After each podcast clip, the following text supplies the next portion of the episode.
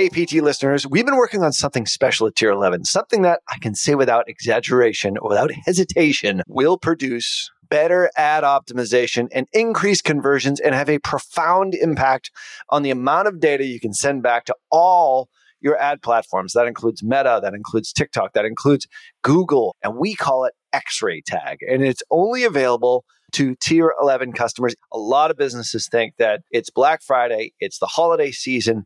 And once they actually get through that, then they'll worry about next year. Well, now is the time for you to start gathering all the data that you can to set yourself and your business up for success in 2024. X ray tag replaces all the potpourri of pixels, CAPIs, cookies with one single implementation that sends higher quality first party data back to all your ad platforms. In fact, in our early testing, we've seen a 40 to 100% increase in event matching quality aka EMQs in Meta, which translates into better ad optimization and increased conversions. So if you feel like your ads are flying blind, head on over to tier11.com forward slash x-ray to get early access. Clients who sign up before the end of the year move to the front of the line, we are only offering this for the PT listener like yourself. So head on over to tier11.com forward slash x-ray.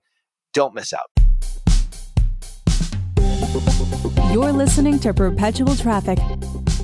Hello and welcome to the Perpetual Traffic Podcast. This is your host, Ralph Burns, and this is episode 277.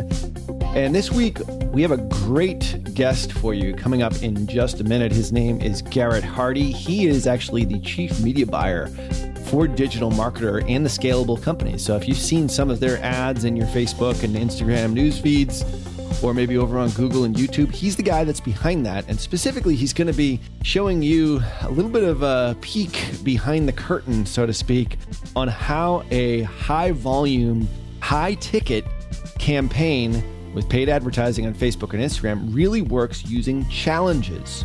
We've seen challenges work really well in the health and wellness, health and fitness space but this is in the B2B space. So, really interesting stuff from Garrett here in just a minute.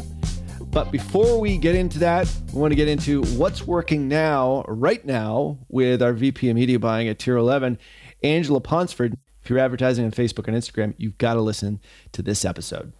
So, all right, let's dive right into what's working now.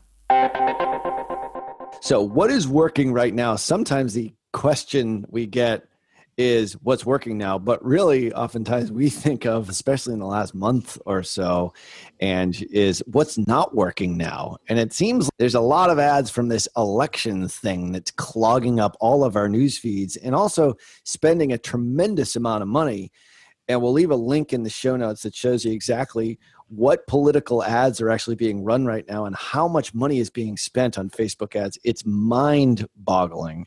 And as a result of that, we know, and Facebook has admitted this, is that all this spend, and a lot of it isn't conversion related, it's just spending to spend, spending to reach millions and millions of dollars prior to November 3rd here in the US, is political ads. So, what's working right now sometimes it can be a reflection of what's not working because of the environment and i think all of us are going to breathe a significant sigh of relief after november 3rd wouldn't you agree ange totally yeah it's just insane the amount of spend that's been put out there by the political parties and by facebook themselves reminding yeah. people to vote i think what's also super interesting is if you're not based in the us you're completely blind to what it's like for people in the US. Obviously, in here in Australia, we don't see any political ads. There's none. So it, this is particularly important if you're running ads for someone who's based in the US and you're not based in the US yourself. You have to understand how much of an impact this is having on people's news feeds right now in the US. Yeah, there's more bids out there. There's more people flooding the market with money to spend. And most of these campaigns are not really targeted, super targeted conversion related ads. They're just get as much out there in for Biden and Trump, they're probably targeting specific regions. Obviously, like the Rust Belt is the big states for the November 3rd election, where we're really trying to sway people that might be undecided. Sometimes it goes Democrat, sometimes it goes Republican. So those are sort of the battleground states. So those are ads that I wouldn't even see because I'm in Massachusetts, which is 100% blue, even though I live in a really red town, and mm. which is Mm. disappointing.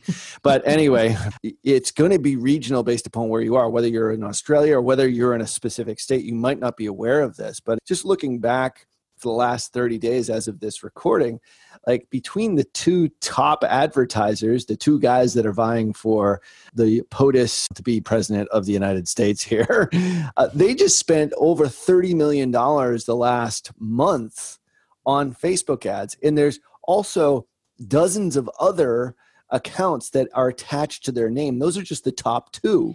So, like, they're probably spending between the two of them 100, 200, 300 million dollars per month. And then you add in all the local elections on top of that. We're looking at billions in monthly spend here, which is just insane. And all that, more or less, goes away after November 3rd. So we're hoping that we will get somewhat of a respite here as we go into Q4 and obviously the Black Friday, uh, Cyber Monday season, which is a big one for us. But there's one advertiser in particular that's really interesting, the one that's three, four, and five in the top advertisers, and it's Facebook themselves. Mm-hmm. And how crazy is that? They're actually controlling their own algorithm with their own ad spend. Yeah, it's just insane when we saw that it's Facebook reminding people to vote. We were on our team call this week and we were talking about you know the impact of political ads on cpms on just people's attention all of those things. Like 4 years ago like it's just crazy how things have changed. It wasn't even on our radar 4 years ago to really consider the impact that political ads could have on this little business that's running their ads in the feed trying to get people into their pizza shop or whatever. Like it, it's just insane. And like you were saying in, in different states when there's really big spending in certain states if some of your best performance is coming from those states and then it's just getting hammered with even more spend it's like right now i think for until you know november 3rd it's really keep an eye on your account really be on top of what's happening. Yeah it's just crazy what's going on right now yeah, and weather the storm through November 3rd. So, as of this airing, obviously, you, might actually be listening to this after the election. And what are these guys talking about? My ads are working mm. great right now. I'm selling tons of stuff on Black Friday. If that's the case, great. But right at wicked. this moment, and yeah, wicked. Good for you. for the last couple of months, there's been a lot of volatility in the algorithm. And we've certainly seen it with the spend that we're doing. We're not quite spending as much as Joe Biden and Trump are, which is an insane amount of spend, which sort of, hey, it's something to aspire to. But the point is that whether you're spending $10 a day or tens of thousands of dollars or hundreds of thousands of dollars a day like we do, the point is you're going to be affected by all this buying buying up inventory. And i'm not just talking about facebook newsfeed instagram newsfeed like all the placements are being bogged down with this kind of stuff. So yeah. So wait it out. Do as much as you can to optimize your ads. Have good messaging. Change out your creatives as much as you possibly can. And weather the storm. And uh, we think that q4 is going to be uh, a pretty big q4 i think there's a lot of proof now that people are obviously comfortable with buying online. We've shown that since the pandemic hit. So, can you just imagine that behavior, which has been magnified, how much that will carry over into Q4? And uh, my prediction is that it's going to be the biggest Q4 in history of mm-hmm. online advertising and online selling. Yeah, totally. And I think we, we've had a little sense of that as well with um, Amazon Prime Day, which was 13th and 14th of October. And we saw a definite dip in performance across a lot of our accounts. And I think that's an indication that people are they are buying online. Obviously, for Amazon Prime, they're not they're not coming onto Facebook and buying. They're they're going to Amazon, but people are buying for sure. I think that's the biggest dip we've seen for any kind of Prime Day in previous years. Yeah, there's been a, a major behavioral shift since coronavirus. People that maybe didn't buy as much online, maybe had never bought online, or were buying online or just buying more. I know mm-hmm. the amount of Amazon and boxes that come to our house every day has certainly stepped up. Thank you, Jen Sorrenti, for that. Some of it's mine. Can't just say it's all hers. But the point is, I think the behavior of buying online has become so unconscious for so many Americans in particular, for sure, worldwide. We're certainly seeing that trend. And if you're an online retailer or an online seller, you're selling something online and you're on Facebook and Instagram, you're in a prime spot right now, getting through what's been a, a turbulent last three to six months and looking good into 2020, the rest of the year, and 2021. Yep, definitely. I'm excited. Excited. So that's our What's Working Now for this week. Back to the show. Hello, I am your co host, Amanda Powell. And not to worry, Ralph is right here alongside me. We have a very special guest with us, someone that I had the pleasure of hiring back in March, our very own paid media manager at Digital Marketer, Garrett Hardy. Welcome, Garrett. Hey, thanks for having me. Super excited to be here and talk with you guys we are so excited to have Garrett on. I'm sure you guys are sick of me talking very broadly about our Facebook ads. So we decided it was finally time to bring Garrett on and uh, much deserved. A little fun story I like to tell is how we put Garrett through the ringer when we hired him at Digital Marketer. In a good way, of course. Garrett came in for an interview about a month before the pandemic and our marketing director at the time and I liked Garrett so much that we just did the entire interview process, which usually takes about three to four weeks, sometimes a month and a half, in the span of about four hours, and didn't let Garrett leave the room. so we just kept filtering people in and out of the room with Garrett because we were like, this is the guy. This is. you ran the yeah. gauntlet. Yeah, it was a long interview process, but I'm glad we did it that way. We are so excited for you to be here today. We have a lot to talk about, but Garrett, why don't you dive in just quickly on I think we asked you about this in your interview, but exactly what you had to go through to revamp all of our ad accounts.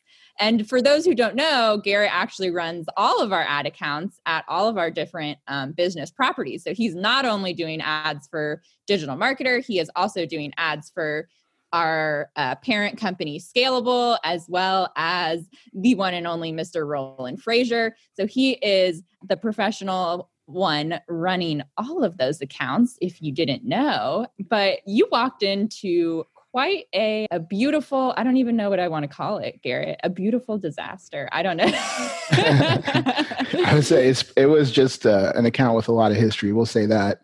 Yeah so when i got here and got into the ad accounts, I noticed there was a lot of different, a lot of different types of campaigns, a lot of different objectives, re- really just a myriad of different things that were tried over the past, I don't know, I guess it was a f- four or five year old ad account. So I did my best to go through the whole thing and find insights that I could pull and take advantage of. But when there's that much data, that many ads, it's really hard for one person to do.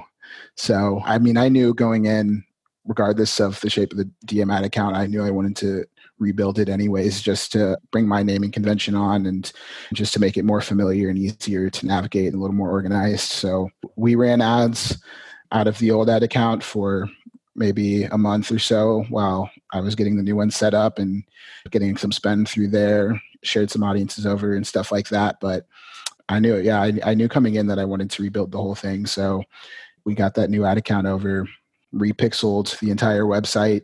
I got a new pixel on there. That probably is what took the longest. And yeah, now it's great. I always just coming from an agency background, I'm always cautious of taking on old ad accounts and old pixels that other people have been in, especially since DM worked with several different agencies over the years. A lot of people have different philosophies on running things, but I remember at one point in the interview process, Amanda, you mentioned that one of the agencies was running traffic campaigns to certain countries in Africa and in Asia that will generate very cheap clicks, but that did happen. maybe not be the most qualified traffic. So hearing stories like that makes Did it make you want to keep it? it? Yeah, no, it didn't. Not at all. We've seen success with some like African and Asian countries on the front ends, but when some of our upsells are pretty expensive and that's usually where the drop off happens. But whenever you have something like a, a pixel with that much data and if it starts skewing towards people that don't convert in the long run, it can hurt you. So we retagged the whole site when I got here and started a new ad account. Just wanted to start fresh. So yeah, it was a fun process and I'm glad we did it. It was all Yeah. about clearing out history that you didn't really think was advantageous for the business at that point. Yeah, Because That's a And- big step for a lot of people that are probably, we've talked about this many times and we've done it recently. We had no other choice to do it. Mhm. Sounds like you were in that situation as well. Yeah, definitely. And I, I have a pretty extensive agency background, and that's one thing we often did if we had a bigger client that was coming in that had been with previous agencies in the past. Just we want to be confident in the quality of the traffic that we're running to the pixel because to scale an ad account, you need good lookalikes, and to do that, you need good pixel data. So that's something my first agency taught me as a foundational if I'm taking it over from someone that's you know been running it for a while. And the DM ad account was probably I think started in 2014 or 2015 or something like that. So yeah, there was a ton of stuff in there, just pages and pages of stuff. So Yeah. All that data is being aggregated by Facebook. That could be good, it can be bad, but if it's targeted in the wrong way, then it typically will skew your data and circle the wagons on the wrong audiences that you don't really want to target. Not Yep. necessarily the ones that are the cheapest leads, but maybe the ones that are maybe a little bit more expensive from a lead perspective, but buy on the back end, which is what this whole thing is about. It's not just all about like cheap leads, it's about making ROAS on your spend. But you've only been with DM for three and a half months in the heart of coronavirus getting hired. Congratulations, by the way. and has it normalized a bit, or when did it sort of start to sort of make some signals that it was getting better? Yeah, it probably took about probably two months to normalize, two and a half months.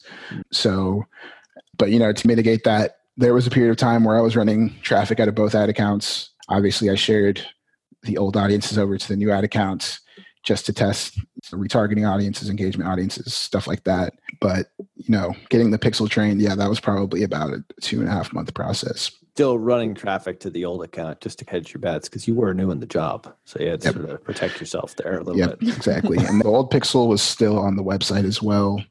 It, it might even still be on there. I, am not. I'm not using any of those Pixel audiences now at this point. I've actually been at DM since March. So as we know, Pixel data only is available for six months. So by now, all all the traffic that I've run is what's on the Pixel. So And you've done such a good job that, like I said, you're now running a bunch of campaigns for Mr. Roland Frasier, which is, we're going to talk about one particular funnel today that we found a lot of success in, not just through Roland's campaigns, but also success through some of the marketing that we're doing at Digital Marketer. But this is a really, I'm excited to dive in because I am focused on digital marketer, but Garrett gets the excitement of some of the other brands that I don't get to work on. So Was your Black Friday Cyber Monday not quite as great as you wanted it to be?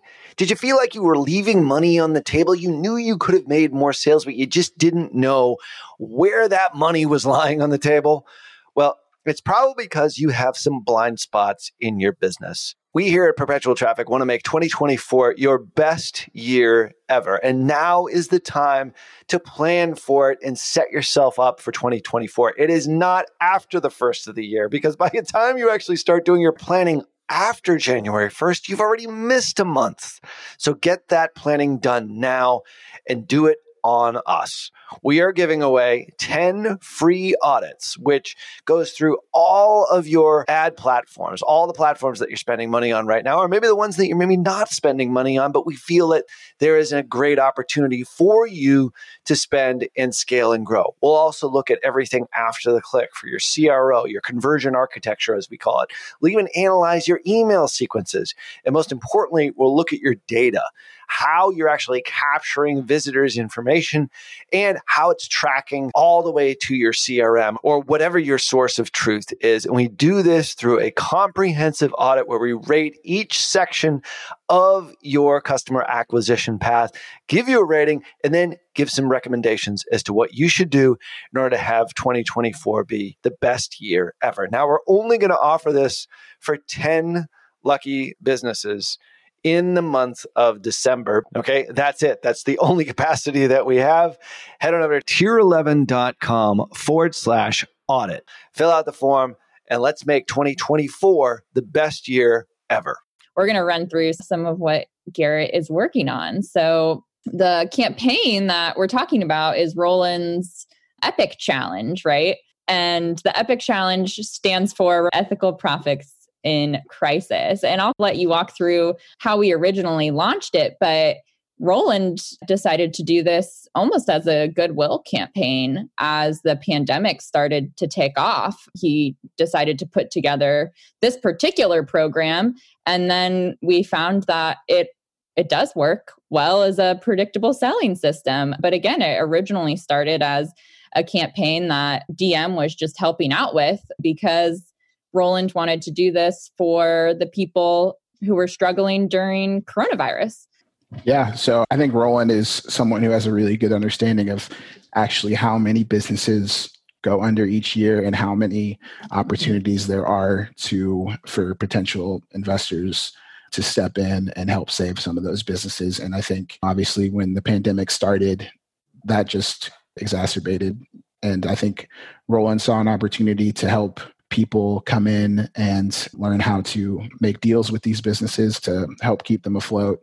And he's the, really the perfect one to do this because he's done it so often and it was just a natural progression i think for him to teach others how to do it but you know the main thing that you're learning in this challenge is how to how to find and acquire businesses with no cash out of pocket and one of our best performing ad copies talks about how many businesses shut down each year and, and how many opportunities there are to to help come in and save them and add to your portfolio. At the same time it's over half a million businesses each year just in the united states and that number is much bigger if you think globally so it, it was just a natural progression i think to, to, to start running this type of challenge and once you know we saw the success of it pivoting towards an evergreen strategy with it so it started off as a sort of a goodwill play in in the middle of the pandemic. And I remember when he launched it, I was like, "That's actually really good." Like the you know, the whole acronym "Ethical Profits in Crisis," but it's transitioned, and we've talked a fair bit about this in the last couple of episodes, especially is how an offer can be sort of the same offer, but you can transition it and give different messaging up front to add to the longevity of that offer. And you guys have actually done that. You started it back during the, well, the height of the pandemic. It's not like the pandemic has gone away, it's still there. but now you've transitioned it more to like this how to way of doing it as opposed to being able to make ethical profits in the midst of a crisis. This is more of a an evergreen offer where it really is how to buy businesses for no money down in essence. And you've gotten great results even during the the pandemic side but now as it's an offer that's more evergreen it's really worked there as well but you're also facing some challenges right now as far as messaging goes which is i think we were talking before we hit record today is typical of what we're seeing on facebook and just in media in general your offer that crushes today chances are in three months it's going to start either not getting the ROAS that you're looking for, or maybe the CPAs are starting to climb, and you're going to have to transition. Obviously, right now we're heading into the Black Friday, Cyber Monday, and the holidays, and all these other sorts of things which may add to it. But sort of tell us about that journey, like CPAs, like how you were able to transition, and you know what you're looking at right now through the end of the year of how to change that messaging or to keep this thing going and continuing to bring in paying customers for Roland's products. Yeah, definitely. I think one of the biggest challenges that you know we face as you know media buyers is how to keep keep these things evergreen and keep these things scalable. So you always have to be thinking of, of new ways to offer an entry point or to think about your messaging up front. When we first started doing the Epic Challenge, it was focused on outlining a bigger problem and telling people where they can get involved and make some money and help fix the problem. After that, we pivoted our messaging to focus on this course will teach you how to buy businesses with no money down. And I think that drove a lot of scale for us over the past four or five months. It's, uh, it's something that you don't really hear often. Even before I got here, I never knew that you could buy a business without paying any money up front. So I think mm-hmm. that messaging and that headline did really well for us. Just plain and simple.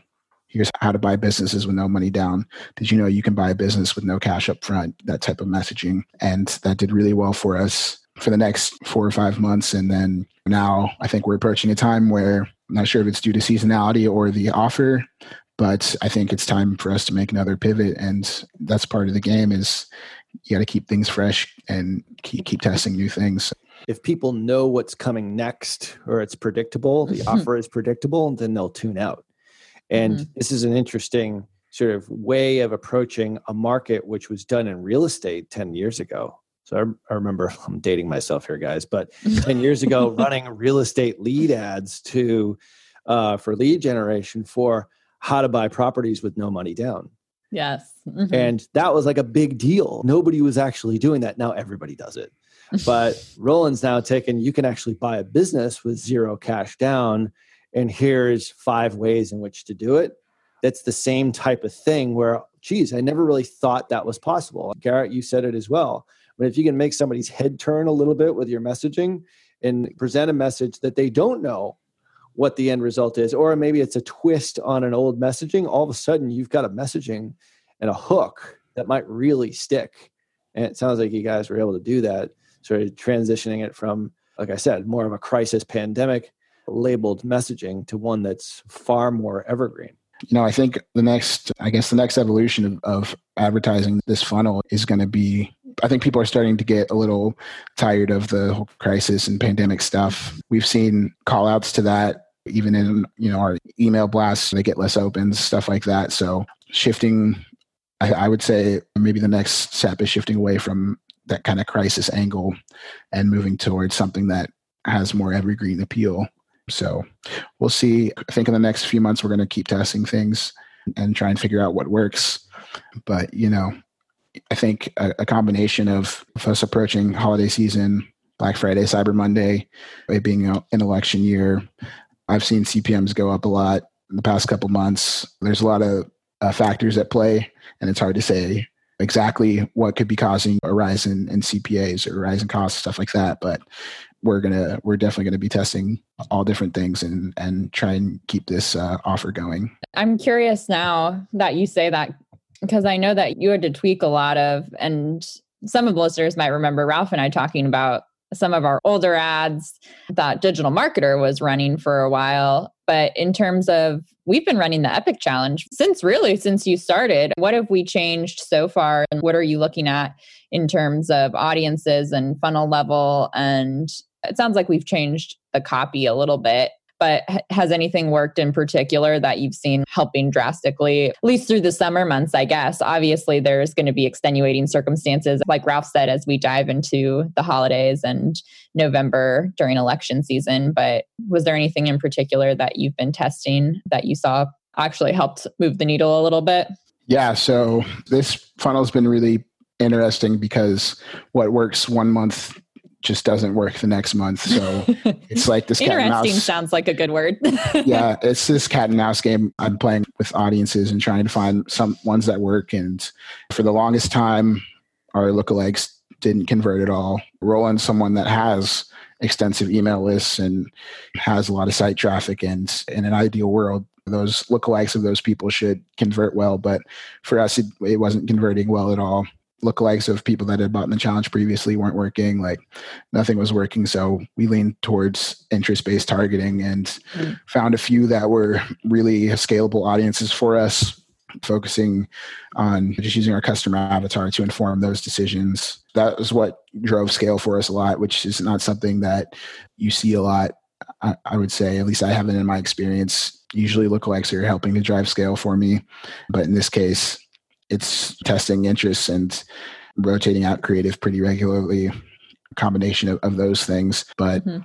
we have these cases like last month for example when i, I find a, a lookalike that works really well and that is what drives scale for the month so last month it was an audience of people that had been to the website more than three times and mm-hmm. never bought a lookalike of that is what drove scale last time. Hmm. So it's really this game, this fun game of trying to find something that will work for the month. And since this is like a short run funnel, we run ads for two weeks and then the challenge actually happens then we're off for two weeks and i think that's part of it and i think that's something we haven't even talked about is something we used to do try to do at DM before Garrett started with us. We would essentially work through a blitz launch and go all channel in terms of a promotion that we were running. But anytime I was working with a paid media agency, it was always really difficult to run ads for only two weeks.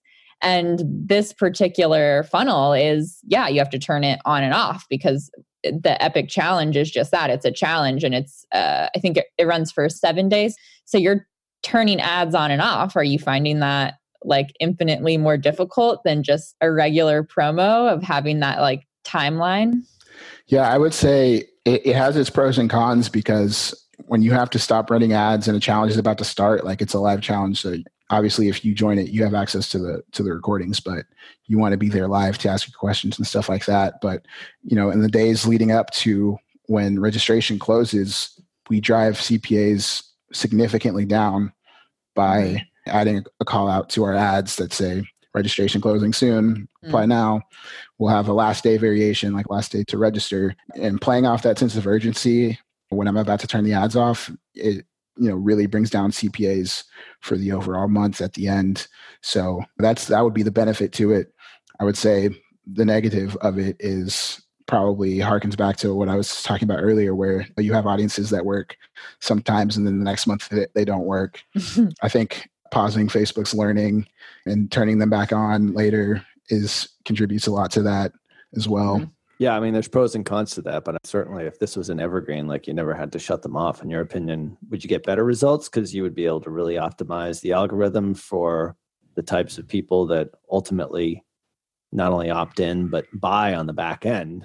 Because you're focused really on a CPA front end goal but we also know that Roland is diabolical and has all kinds of upsells after that initial purchase. Yeah. So what? What are you talking about? diabolical in a good way. yeah, it's hard. It's hard to say definitively. I think you know. I want to say that if it was evergreen, some of my look like audiences would perform better if they were on longer. But you know, at the same time, like just seeing how we're able to bring CPAs down, driving that urgency. If it was evergreen, that's not really something I would be able to take advantage of. So, right. but yeah, we are focused on an overall cost. If you were to go in the ad account and look at what I'm doing for Epic Challenge and you saw the ROAS, you'd be like, what, what the hell? This guy doesn't know what he's doing at all.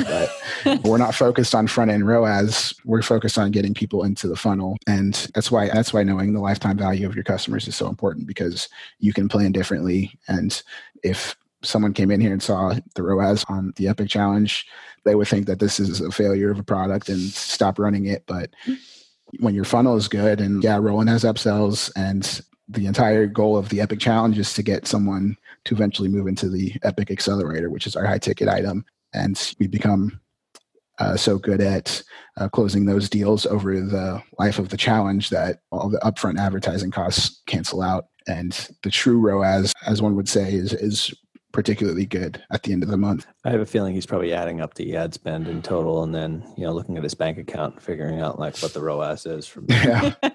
yeah, exactly. and this is all you say you're going to be bringing this over to I mean I see some of the funnel is on scalable.co, but you're going to be taking a lot of this off ClickFunnels and owning it on your own property. Is that sort of one of the plans to be able to facilitate changes and, and keep things internal? Yeah, I think that's probably phase one of our pivot is moving this to full-time scalable products. As far as I know, Roland's still going to be still going to be teaching it and doing everything in the actual live workshop. But yeah, I think that's phase one. Here is moving it to the scale scalable products, and then later down the road, I think we're going to talk about moving away from the whole crisis messaging. But we'll see, taking baby steps. Uh, it's still the Epic Challenge currently as we're running it now. Yeah, it's amazing looking at it. There's it seems like everything is done, all the purchases are done online, and there's no salesperson that needs to get involved here. So there's all kinds of ways in which, and I would highly encourage you as the perpetual traffic listener just to buy this anyway. We'll leave a link in the show notes because Roland's stuff is really good. If you're not a listener of Business Lunch, you should be because this is exactly the kind of things that he talks about. And this is obviously a digitized way of doing it, and then some live training as well. but like the entire pathway is all done and fascinating because we have a, sales team in the company that I run here. It's all done online without a mm-hmm. salesperson mm-hmm. actually getting in and selling a four, almost five figure product at the end of the day. And not everybody's going to buy that, but you've warmed them up all the way through the process that they're, you know, you've provided so much value either through upsells, through email follow up. Doesn't sound like through retargeting ads, but that's how this is really backing out and producing some pretty tremendous return on ad spend, which is is a great result here. Any ideas on what kind of return on ad spend we're looking at here? Because we don't have the conversion data inside Facebook right now because it's a little bit longer of a sale. What's your guess? Where's it sort of at? We're generally around a, a six ROAS, all said and done. And for in, in terms of like cost per acquisition at, at top funnel, it's a good goal for us is anything under $200. So it's definitely expensive from an advertising standpoint, but just understanding understanding the full funnel and understanding how much money we make on the back end, it, it gives us the flexibility to have advertising costs that high. So yeah, for sure. So it's, it's just a matter of looking at things differently. If you're trying to get a $5 lead to sell a $50 product, and you're doing that day in and day out acquisition cost maybe being five dollars and you're making 50 on the back end you're doing 200 and making 1200 on the back end which ain't too shabby not bad at all high priced products sold without sales call i'm sure there probably is some kind of offline here i'm sure roland probably takes some of these folks and pitches from the stage or whatever it happens to be and converts them that way but the point is, even though your acquisition cost is relatively high at 200 for a $55 sale, the return is tremendous because the funnel works and because the value is there. And I think that's one of the big things that people really need to be mindful of, especially now and into the next part of next year and beyond, is really looking at all those metrics on your back end and not worrying about your front end metric as, as much and Ryan said this for years and years, Ryan, that being Ryan Deiss, mm-hmm. is that he or she who can and is willing to and is able to pay more to acquire a customer mm-hmm. at the end of the day wins. That's exactly what you guys are doing here, which is great. Totally. And I encourage people that are, if you have like e commerce stores or you're selling products, you guys can be looking at average cart value, average order value, and focusing on fostering repeat customers. That's your version of doing this. There's not always an upsell if you're not selling individual products. But yeah, I would say if you think about those things, because lifetime customer value and average order value, that's how you can uh, justify higher cost if you're not making money on the front end. And this has benefited at least our company across multiple levels just because because we saw success with this funnel and program that Roland was running in particular. It helped Richard and Ryan and Matt Swan, who's our head of marketing now, create the napkin challenge, which I believe we've talked a little bit about on perpetual traffic, on how Ryan built this program around being able to fit a funnel on the five by five cocktail napkin. Because we saw such success with this, we were able to replicate it into a different product that we could then use for digital marketer, which is obviously beneficial to me because I'm working solely for digital marketer. And the napkin challenge proved uh, very fruitful when it comes to social and content on that perspective. But I think what happened with this is that it, it built out an entire like predictable selling system that we could not only use on Facebook, but across multiple business units as we started to build it out. And I believe that was the idea that triggered the napkin challenge is the epic challenge because we saw that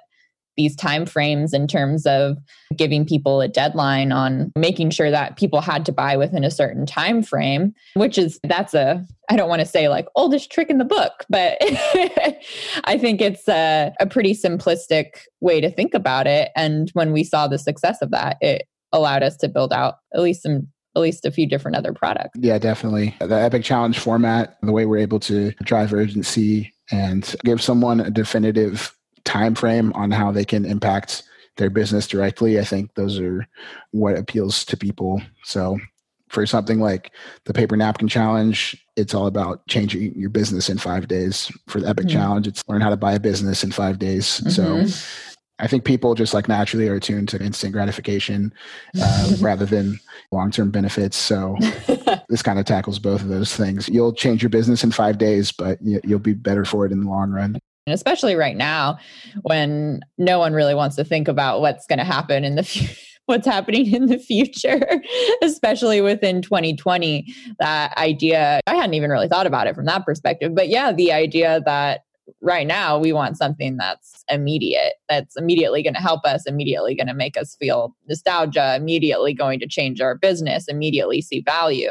I think that's exactly what people are looking for right now. And the the paper napkin challenge is something that the funnel's not as mature as the Epic Challenge. So, for reference, we're spending around 5K on the Paper Napkin Challenge versus yeah. 75K for the Epic Challenge. But we're learning, I guess, how to uh, improve our messaging and, and how to change things to make them scalable. So, for example, the first time we ran the Paper Napkin Challenge, we were positioning it as a marketing plan that fits on a napkin.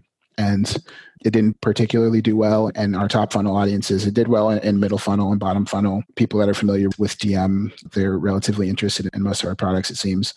Um, but the second time that we ran it, we shifted it away from a marketing plan that fits on a napkin to changing your business in five days how to improve mm. your business in five days. And we saw a, a drastic decrease in, in CPAs when, when we made that change.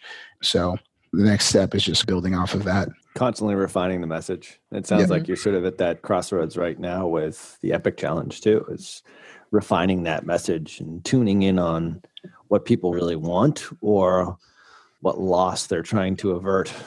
you know, depending on which it is. But these are certainly great front end offers that like for anybody who has a front end offer that's a digital product, you can change your messaging with the same product in essence, without deceiving your audience. Obviously, you're not going to bait and switch here, but it's your messaging that you can change up.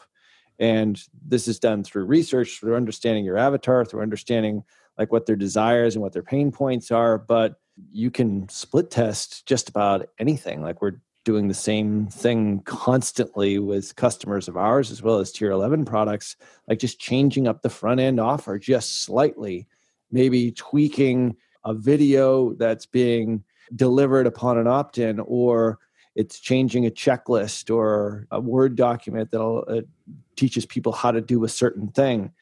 Like changing up your front end offer based upon changing market conditions is super important right now and always will be. And then obviously you write your ad copy and your messaging and your creative that goes along with it. So sounds like you guys are are about to do the same thing here with some of these offers that have performed really well definitely. And for us, it's all about creating these predictable selling systems, which in itself was a major pivot from what we've been doing previously. But yeah, I think when I got here, my supervisor, Matt Swan, one thing that he's been really drilled into me is how important the copy is and understanding how you're going to position a product from a copy standpoint before you even, you know, th- start thinking about images and videos and stuff like that because you know obviously your copy needs to inform those things. So yeah i would definitely encourage everyone to, to test your messaging and your angle for your front end offer as much as possible.